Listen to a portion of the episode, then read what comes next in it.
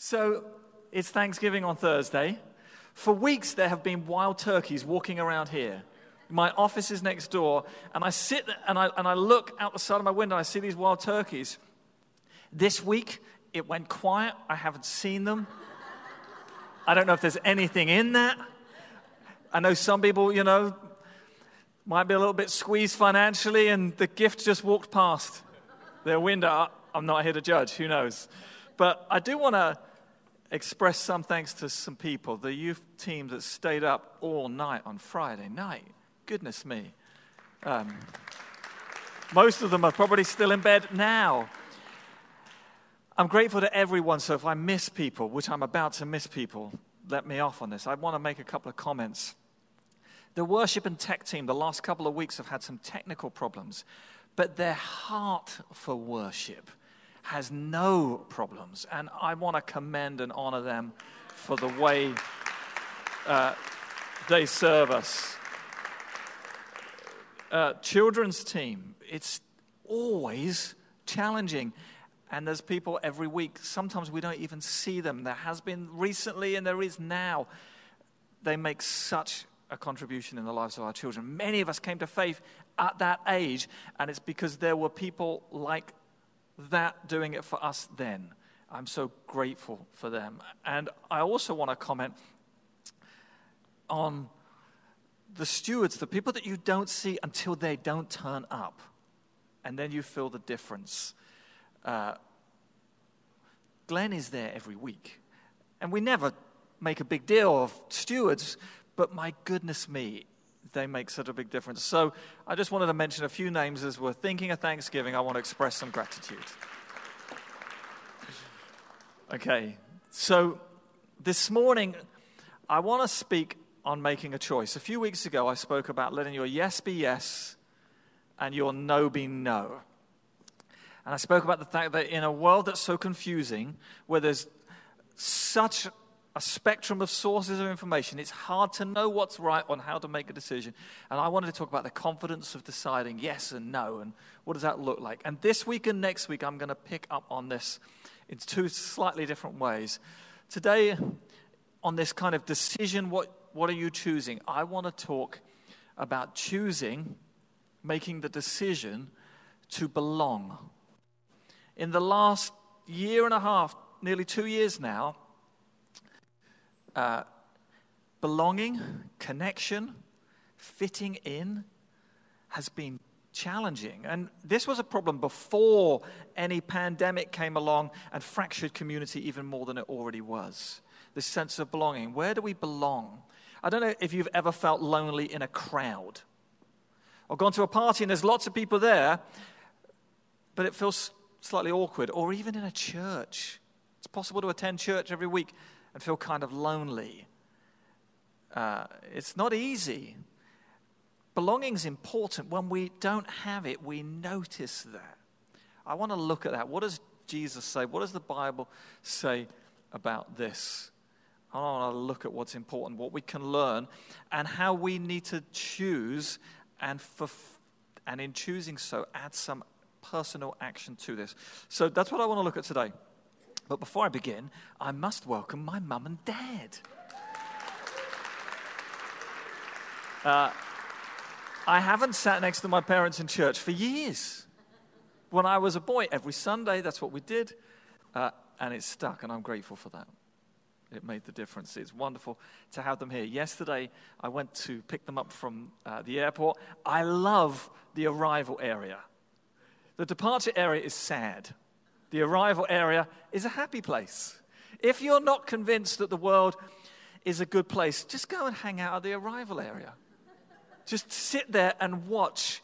If you feel like the world is hard and there's no love and everything's tough, just, okay, the parking's expensive, but, but sit there and observe. And I arrived early yesterday, and people watching is kind of fun. We don't do this anymore. Now we just look at phones. Phone away I saw some incredible sights, and it was quite funny. I tried not to laugh out loud, but these are some of the sights that you see. So you've got the people that were on the plane, the people that were flying the plane, and the people who were serving the food and drinks. They still look good. The, the, the, the women, they still look you know, good. And the guys, they've got this power suit on. They've just landed the plane. Of course, this is a successful moment. And they walk with this stride. They come through, and, and, and it's still kind of, it's quite epic. And then you see the, the tourist, and, and this person came from somewhere very hot, and somehow he hasn't worked out that where he's landing is not the same. And he's got his shorts on and his crazy shirt that you should never, ever wear again. Um, and, and, he walks out, and instantly he's cold. He really should have seen it coming. You've got the family who've got the young babies, and I've, I've done this. And they, they look like they've crossed the finish line of the marathon. They've made it, they're okay. Then you've got the businessman who flies every week, and for him, this is just another day at the office, and these silly tourists need to get out of his way. He's just powering through. But there is this stunning moment where people meet other people. And you see so many different emotions. Uh, and without being slightly weird and creepy, I took photos. Here are, here, are, here are some of the pictures that I saw yesterday. We'll flick through them quickly uh, just to illustrate this, and then you'll see where I'm going with this. So, this is where I began. Just keep going through them quite quickly. Nice big hug. This family came out. This person's waving as they come through. So many hugs and embrace, and people running. Someone waving there. It just, just keeps happening time and time again. Uh, and it's, it's quite, quite moving. It's quite nice to see that, that um, love is still alive. And then my parents came through. I was by the, by the, the, the railing, and in a way that some would consider slightly culturally un English, um, I leapt over the railing, ran, and gave my parents a hug. But this is why I say this. And I'm using this as an example to introduce the idea of belonging. Nobody came out and hugged the ground. For them, it wasn't a geographical embrace of, oh, thank goodness I'm here. There may well have been some people scared of flying who may have done that. Thank God I'm on the ground. But largely, the hug and the embrace was because of other people. Belonging is relational. It's not to do with circumstance. It's not to do with situation. It's not to do with geography. It's not to do with, oh, I'm in Boston, Massachusetts, let's kiss the ground. That didn't happen. Belonging is relational. We are relational people. We were made to be in relationship. I strongly believe that we were made to be in relationship with God the Father, God the Son, and God the Holy Spirit and we were made to be in relationship with people. And we try and satisfy that with other things, and it doesn't work. But when we connect and truly connect, whether that be with a relative you've not seen for a while or a God that you don't know in ways He wants to reveal Himself, it's a sweet moment. That's where belonging is found. So often in our Western world, we introduce ourselves based on our profession and our geographical location. Mike is a farmer from Hanson. Uh, somebody is a teacher from Easton. Somebody is a consultant from Brockton. They introduce themselves in that way. In the Bible, in the way that God reveals who himself is and who people are. People are not introduced necessarily first, although sometimes we learn this information for where they're from and what they do. They're introduced in the context of the relationship with their father. Son of this person, son of this person, son of this person. The first chapter in Matthew's gospel, written by an enthusiastic evangelist who's desperate to tell the story of Jesus. He dedicates the, nearly the whole first chapter to the genealogy of Jesus, son of this person, son of this person, daughter of this person. This is why this is important. Our belonging isn't based in our worth, our location, or our profession, but our relationship with the Father. So, as we look at this subject, I want to see it through those lenses relationship with God, relationship with each other. Does that make sense? If you've got your Bibles, because I always want to start with what's God's idea turn to Exodus. This is the second book in the Old Testament. If you haven't got your Bibles, the words will appear on the screen. And I will read my Bible to you with the glasses I left in my office. No, thank you. Exodus 25, 1 to, 8, 1 to 8. I always want to come with a subject like this with God, what is your plan? I've got some ideas, but what is your plan? I don't want to read my view into the Bible. I want the Bible to shape my view. I want it to come that way around. I want God to speak. So choose to belong. What does God say? Exodus 25, 1 to 8. We're going to look for a few passages. This is the first one. The Lord said to Moses, Moses at the time was leading God's people, tell the Israelites, which is the people of God, to bring an offering. You are to receive the offering from everyone whose heart prompts them to give.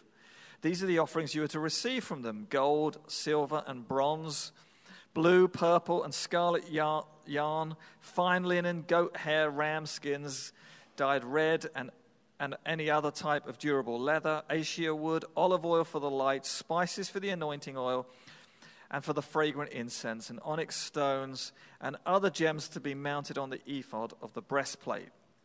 Then have them make a sanctuary for me and I will dwell among them. That's what I want to say about this passage. Firstly, I don't know if any of you, when we had the offering time, if any of you went and gave some of those elements in the offering. You put some purple yarn in the back or poured some olive oil in. I might ruin any of the checks that were in there. Uh, this is what's important about this. The leader at the time tells the people of God to bring your offering from everyone whose heart is prompted. It's not a rule. It's not a, if you don't do this, God is angry with you. But this all starts with the heart. Our choosing to belong to each other and our choosing to connect and belong to God and our choosing to give and to serve begins with the heart. That's important. So they give their offering. But why is the question that I always want to ask. And it's answered in verse 8. God is not interested in the offering for the collecting of components or wealth because profession is not that important to God either, but it's because of this. Make a sanctuary for me, as in make space for me, create environments for me, and I will dwell among them. The plan, the intent of God is give of yourself as your heart is prompted. Create space, organize services that start at 10 o'clock on a Sunday if that helps you, or any other time. Create environments of sorts in any fashion for children and old people in any other direction you can. And the why is this because God wants to dwell among them. Belonging begins with us belonging to God and God belonging to us. That's the original plan. Turn over a couple of pages, Exodus 29, 44 to 46.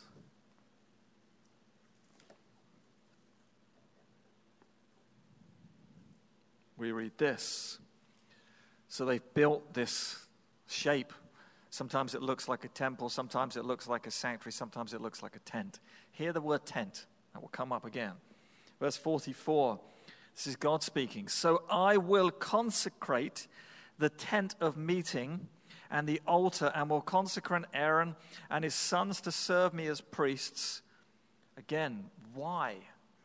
Then I will dwell among the Israelites and be their God. God used Moses before, and he's using Aaron now, and he uses someone else along the way. In the New Testament, talks about the priesthood of all believers. That's all of us. But again, why are we doing this? Why are we consecrating? Why are we setting up a tent of meeting? Because God wants to dwell with his people. He will be their God. It doesn't say he will be the God that they believe in. God's not that interested in what you believe in. He's interested in being in that close sense of relationship which looks and feels like belonging. I will be their God and they will be my people. It's quite strong, almost possessive in a positive sense language. This is not about religious conviction or behavior or activity. It's about belonging in relationship with God and, and being one. We're going to flip to the New Testament, John 1, verse 14. So that's the heart of God in the Old Testament. That's what we see. If you read on in the Old Testament, you learn that God continues to have this heart and people continue to mess up and miss it and stray. And then this happens. And this truly is the deal maker for all people. This truly makes the difference. John 1, verse 14, we read this The Word, which means Jesus, became flesh and made his dwelling, there's that word dwell, dwell, and now dwelling among us. We've seen his glory, the glory of the one and only Son who came from the Father, full of grace and truth. Jesus makes it possible for us to truly belong. The heart of the Father in the Old Testament, in those Exodus passages, is that we would belong in relationship with the Father, the Son, and the Holy Spirit. Jesus is the one who makes it possible. Jesus is the one who made his home among us.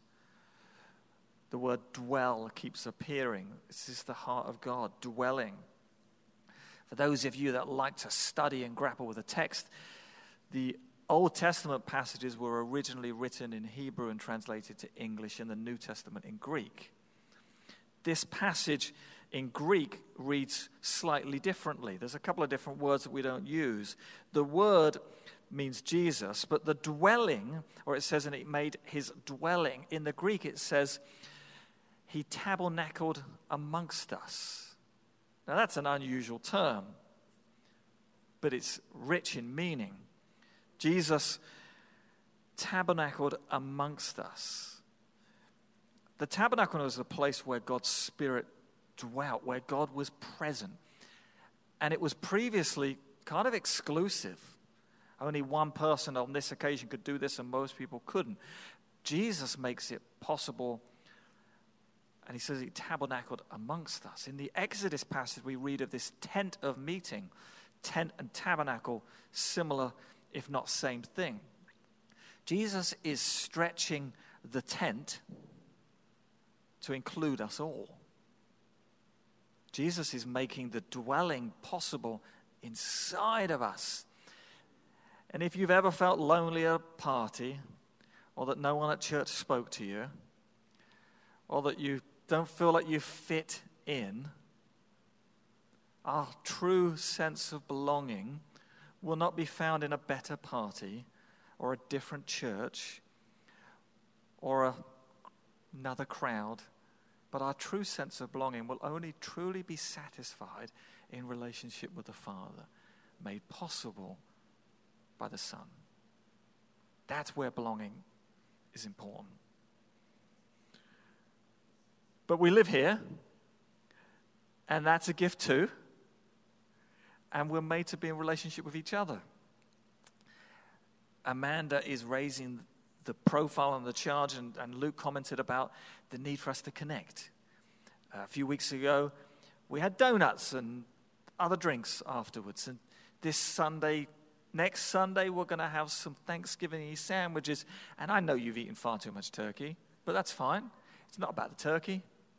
It's a little bit like bring the purple and the other things. That's not important. What's important is the why, because we want to dwell with each other. We want to give more attention to being a connected community because we've been fragmented for too long. So that's why those things are coming. We want to be intentional. Let me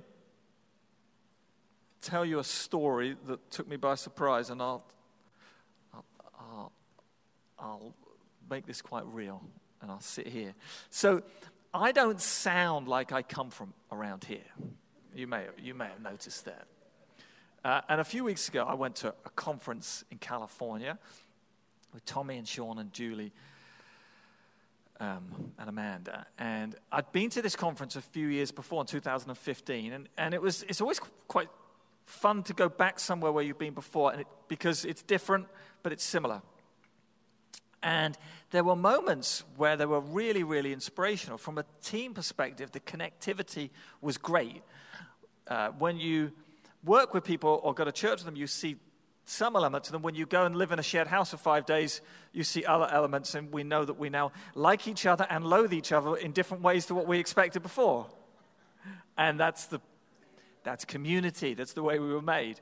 Uh, and so we're at this conference, and there were some powerful Holy Spirit moments. And sometimes I, I was, I was feeling it. And at other times, I'm sitting there thinking, Am I even in the same room as this person?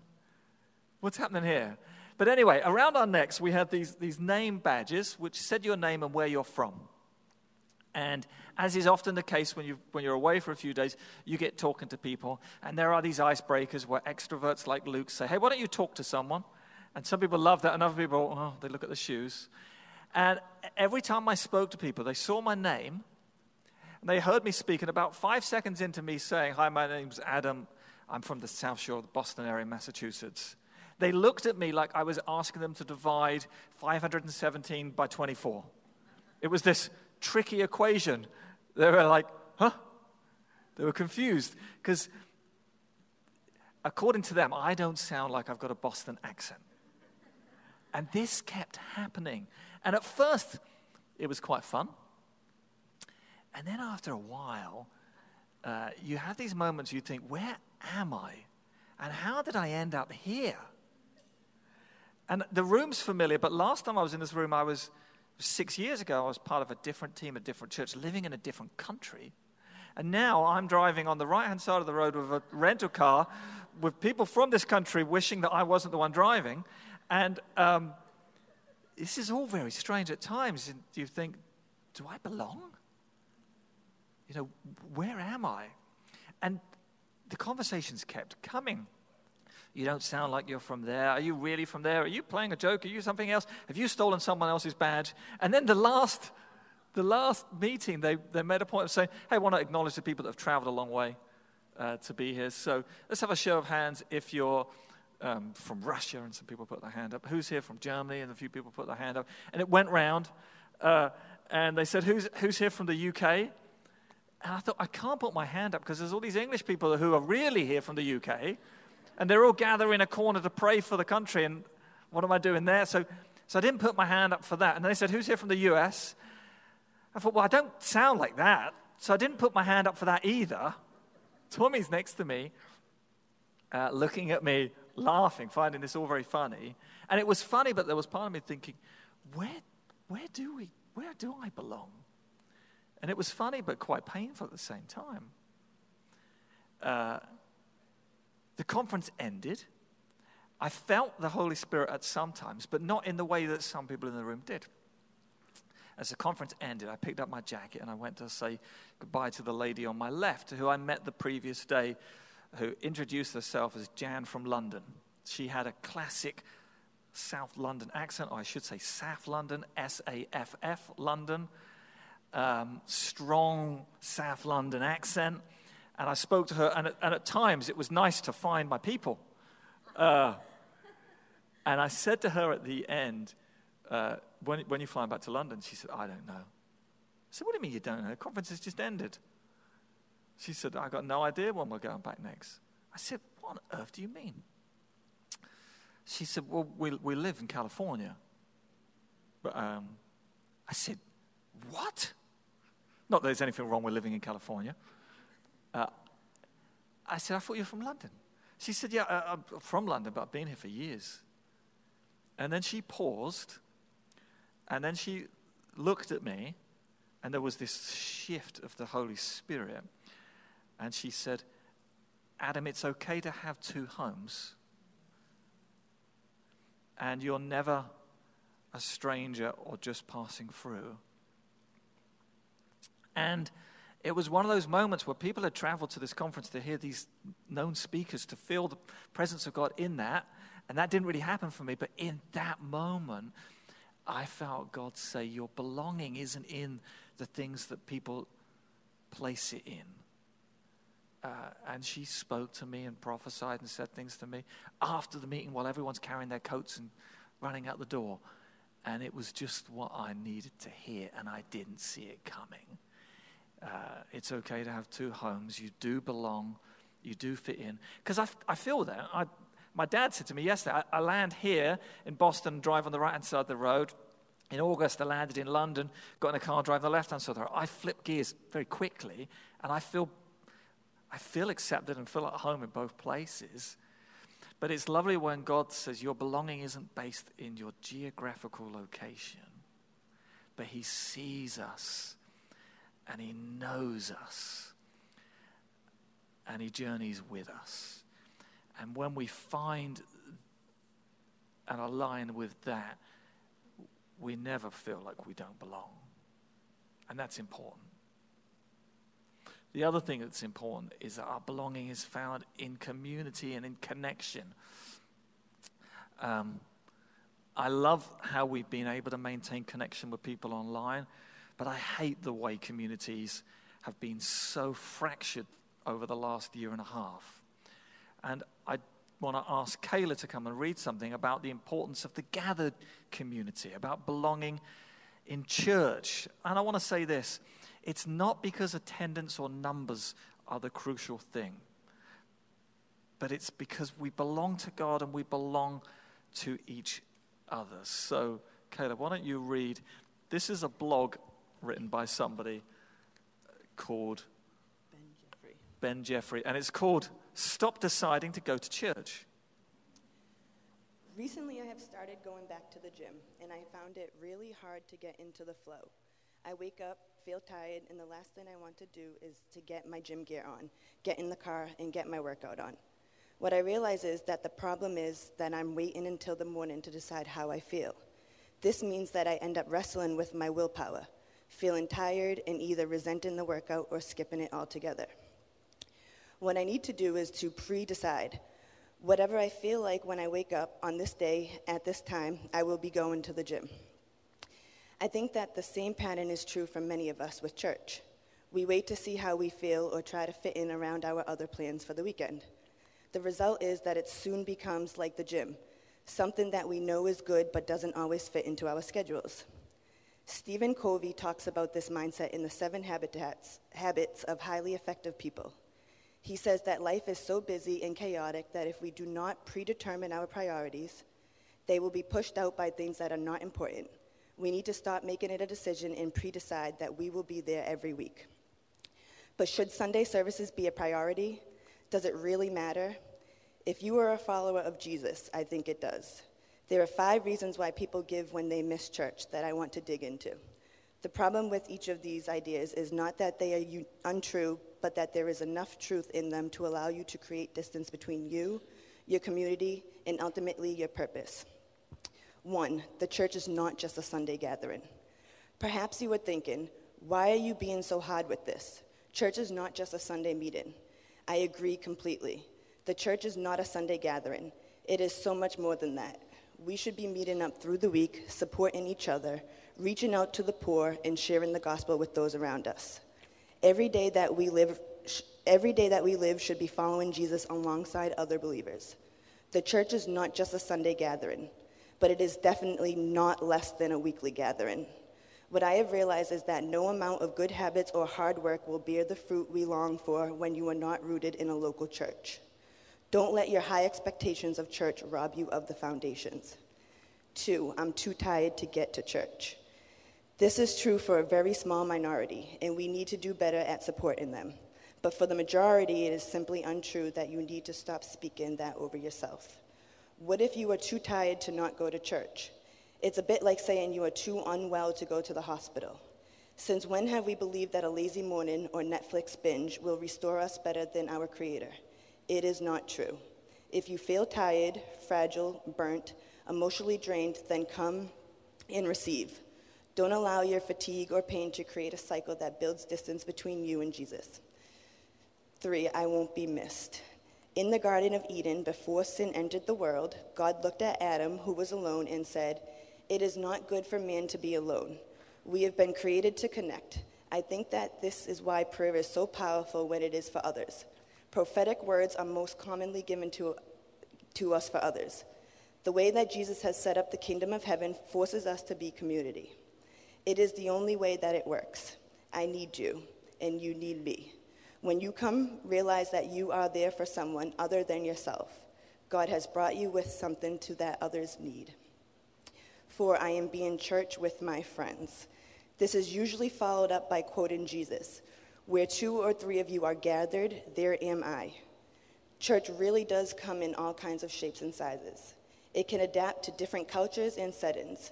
It doesn't need to be on a Sunday, it can be in person or online. This is the beauty of the church. If you boil church down to, the key, to its key elements, you would say that a church is a community that reaches up in worship, in, in discipleship, and out towards new people. So this sentence appears to be true. However, the reality is that it is more often used as a smokescreen to people to stop people from challenging us. It usually comes when people have been hurt by church or are scared of being challenged over attitudes or behavior. Be courageous. Forgive us for when we have not done well enough. Get up again and keep pushing in. Five, I can decide my own schedule. This is a bit like saying, I don't need to brush my teeth every day. But then you wake up in pain and your tooth falls out. It doesn't work. God created us with a seven day week, and He set aside a day every week for us to connect with Him. It is a day of communion and community. It is the rhythm that we were created by Him. You can fight against it, but it will come at a cost. The church is not a gym. It is not just a good thing to do, it is vital. Jesus says that it is how they will know that you are my disciples, that you love one another. When a group of people gather as the church, each playing their part, something beautiful happens. If you have a party or a but if you have a party or a sports game on Sunday during church that you want to invite me to, then I am very honored, but have to turn it down because this time is holy. It is reserved and set aside for me to connect with God in my church family. So please stop deciding to turn up. Pre decide that you will be there consistently, courageously, and at times self sacrificially, and the benefits will so greatly outweigh any costs. This isn't an aspect of following Jesus. He never called followers and encouraged them to follow their own patterns or to dip in and out. He challenges us, he challenges us to throw ourselves in and to create irresistible communities that will bless the world.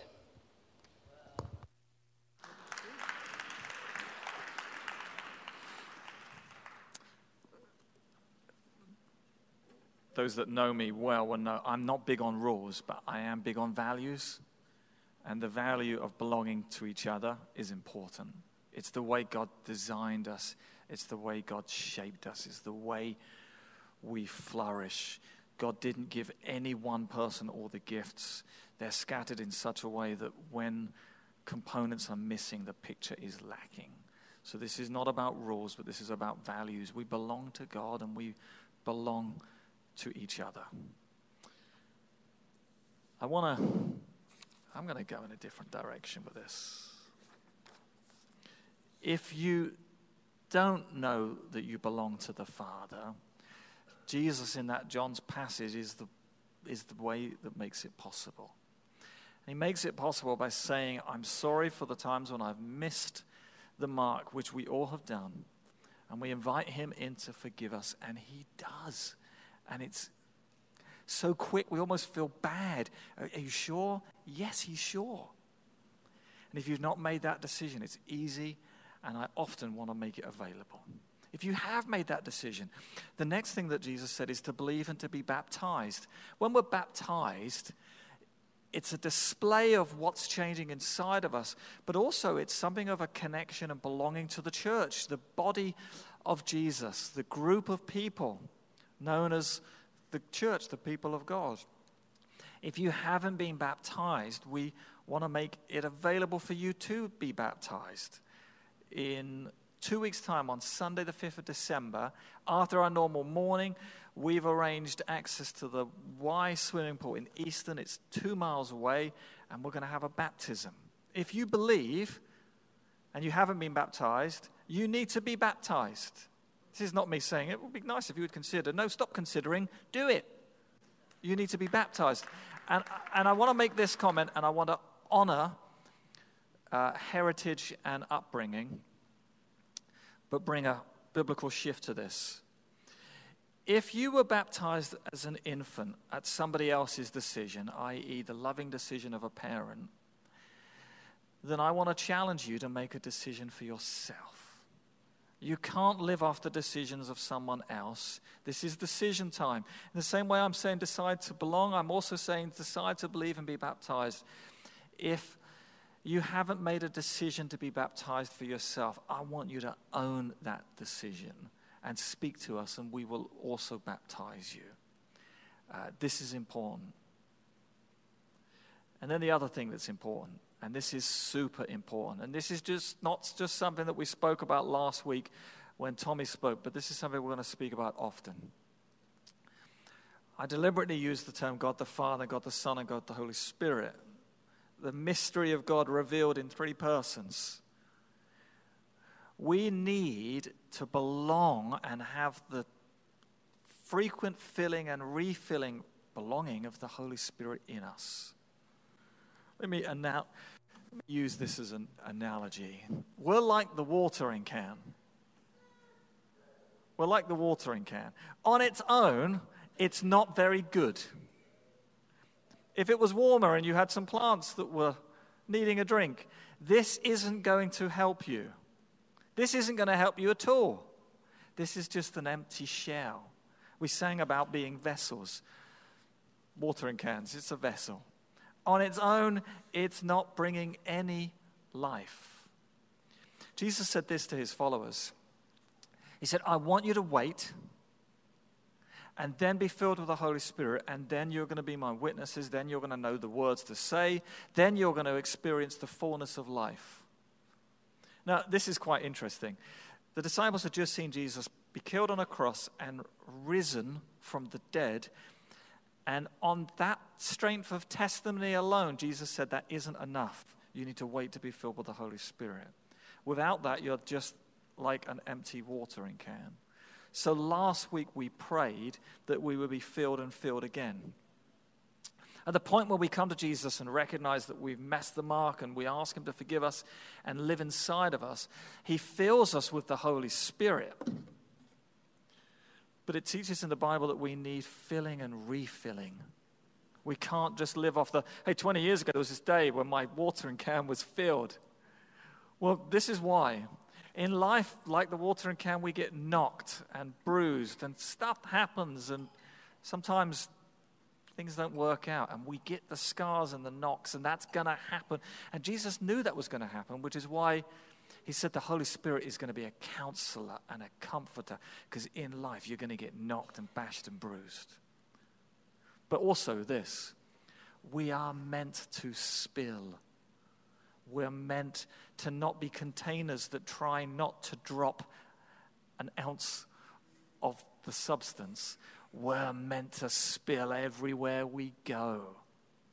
Because otherwise, what's the point in having a watering can if it isn't watering the soil around. So, our belonging is with each other. Our belonging is with the Father, made possible by the Son. And the substance that changes us from just being empty, dry watering cans is the deposit of the Holy Spirit. So, why don't we stand and I want to pray for a fresh sense of belonging. I think for some,